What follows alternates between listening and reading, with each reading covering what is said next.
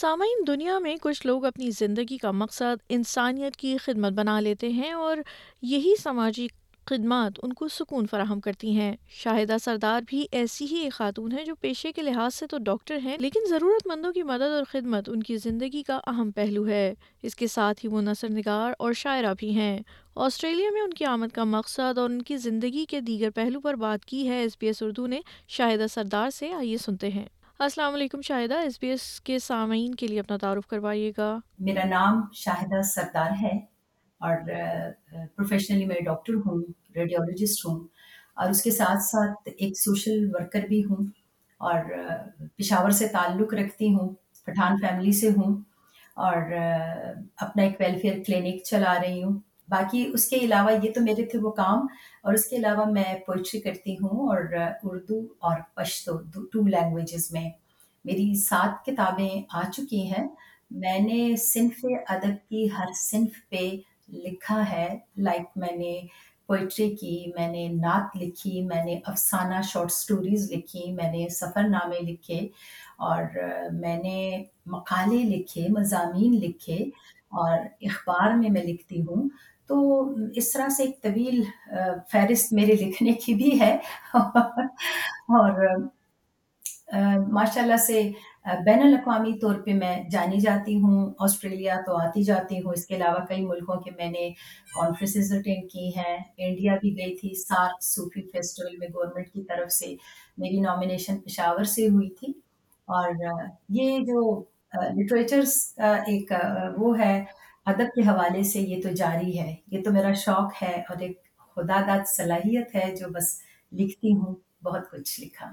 صحیح۔ اچھا جیسا کہ آپ نے اپنے تعارف میں تذکرہ کیا تو کچھ اپنی سماجی خدمات کا ذکر کیجیے گا کہ آپ کیا کیا کر چکی ہیں اور کیا کر رہی ہیں۔ ایک آرگنائزیشن میں نے رجسٹر کروائی تھی ٹو تھاؤزینڈ ٹین میں۔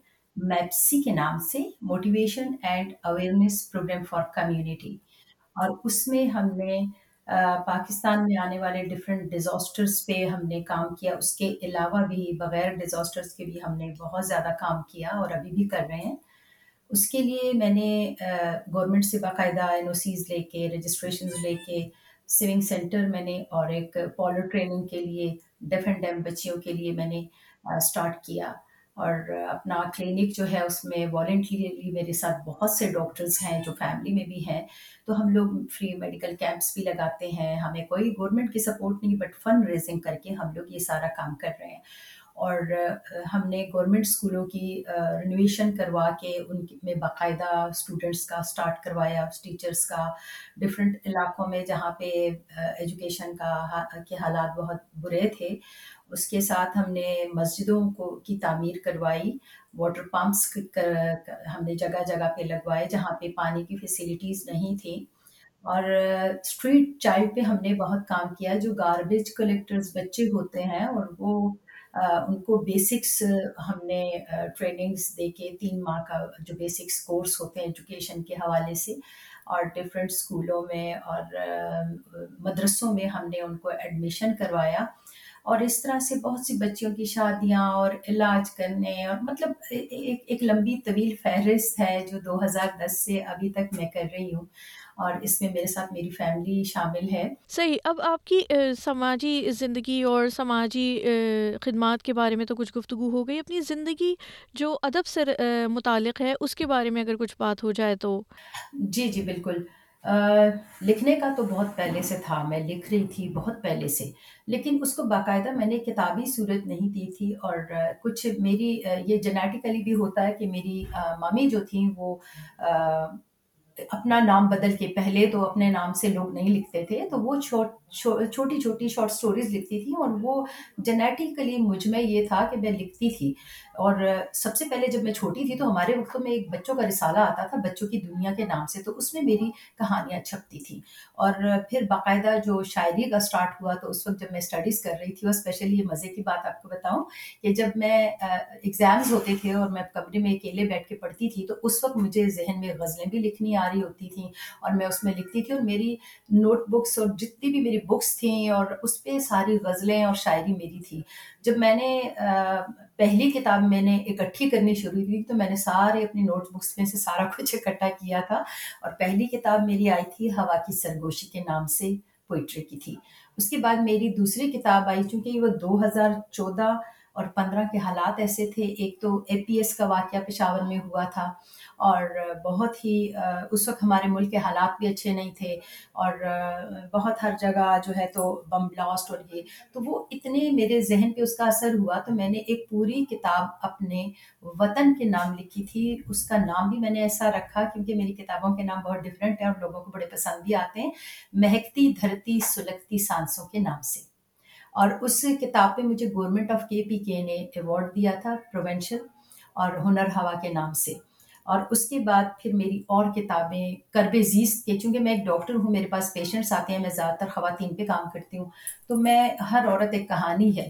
تو میں نے ایک ریئل سٹوریز اس میں ہے کافی ساری۔ کرب زیست کے نام سے ایک افسانوی مجموعہ میرا آیا اور اس پہ مجھے پروین شاکر ایوارڈ ملا۔ دو ہزار انیس میں، اور اس کے بعد میرے دیوار کے اس پار سفر نامہ تھا، یہ انڈیا کا جے پور راجستھان میں گئی تھی، اور نام میں نے رکھا دیوار کے اس پار۔ تو اس پہ مجھے کافی سارے ایوارڈز ملے، ہمارے پشاور سے اباسین آرگنائزیشن ہے، ایک ہماری بہت بڑی اباسین آرٹس کونسل کے نام سے انہوں نے دیا، اور مجھے یہاں یہ امریکہ میں میں گئی تو نہیں تھی بٹ میری کتابیں وہاں گئیں تو وہاں ایوارڈ دیا گیا اور میری اس کتاب کو پاکستان کے ڈفرینٹ شہروں میں جو ہے تو ایوارڈس ملے۔ اور اس طرح سے Australia U I A organisation میں دو ہزار چودہ میں مجھے ایوارڈ دیا گیا۔ اور اس طرح سے بے شمار ایوارڈس ہیں۔ اگر آپ کو میں بتاؤں تو آپ کے پاس میری شاید سائٹیشن ہو، اس میں لکھے ہیں، یہ تو بڑے بڑے ایوارڈس ہیں اور چھوٹے چھوٹے بے شمار ایوارڈس ہیں۔ تو یہ اللہ پاک کا کرم ہے الحمد للہ اللہ نے بہت عزتوں سے نوازا۔ اور ابھی میری پشتوں کی ایک کتاب آ گئی ہے، تھکی ہوئی شام کے نام سے۔ اور اس کا یہ میری ساتویں کتاب ہے۔ اور اس کے بعد جو ہے تو میری ابھی ایک ریسرچ پہ میں کام کر رہی ہوں پشتوں کی ایک کتاب پہ۔ شاید یہ بتائے گا کہ آسٹریلیا آمد کس طرح ہوئی اور یہاں آپ کا ادبی حلقہ احباب سے تعلق کس طرح ربط قائم ہوا؟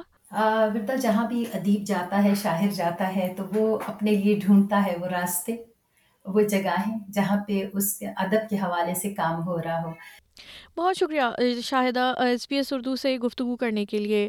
سامعین، شاہدہ سردار، ایک پاکستانی نجات ڈاکٹر ہیں جو آج کل آسٹریلیا میں موجود ہیں اور وہ اپنی سماجی خدمات کے ساتھ ساتھ نثر نگاری اور شاعری کی وجہ سے شہرت رکھتی ہیں اور ہم نے ان سے گفتگو کی ایس پی ایس اردو کے پلیٹ فارم سے۔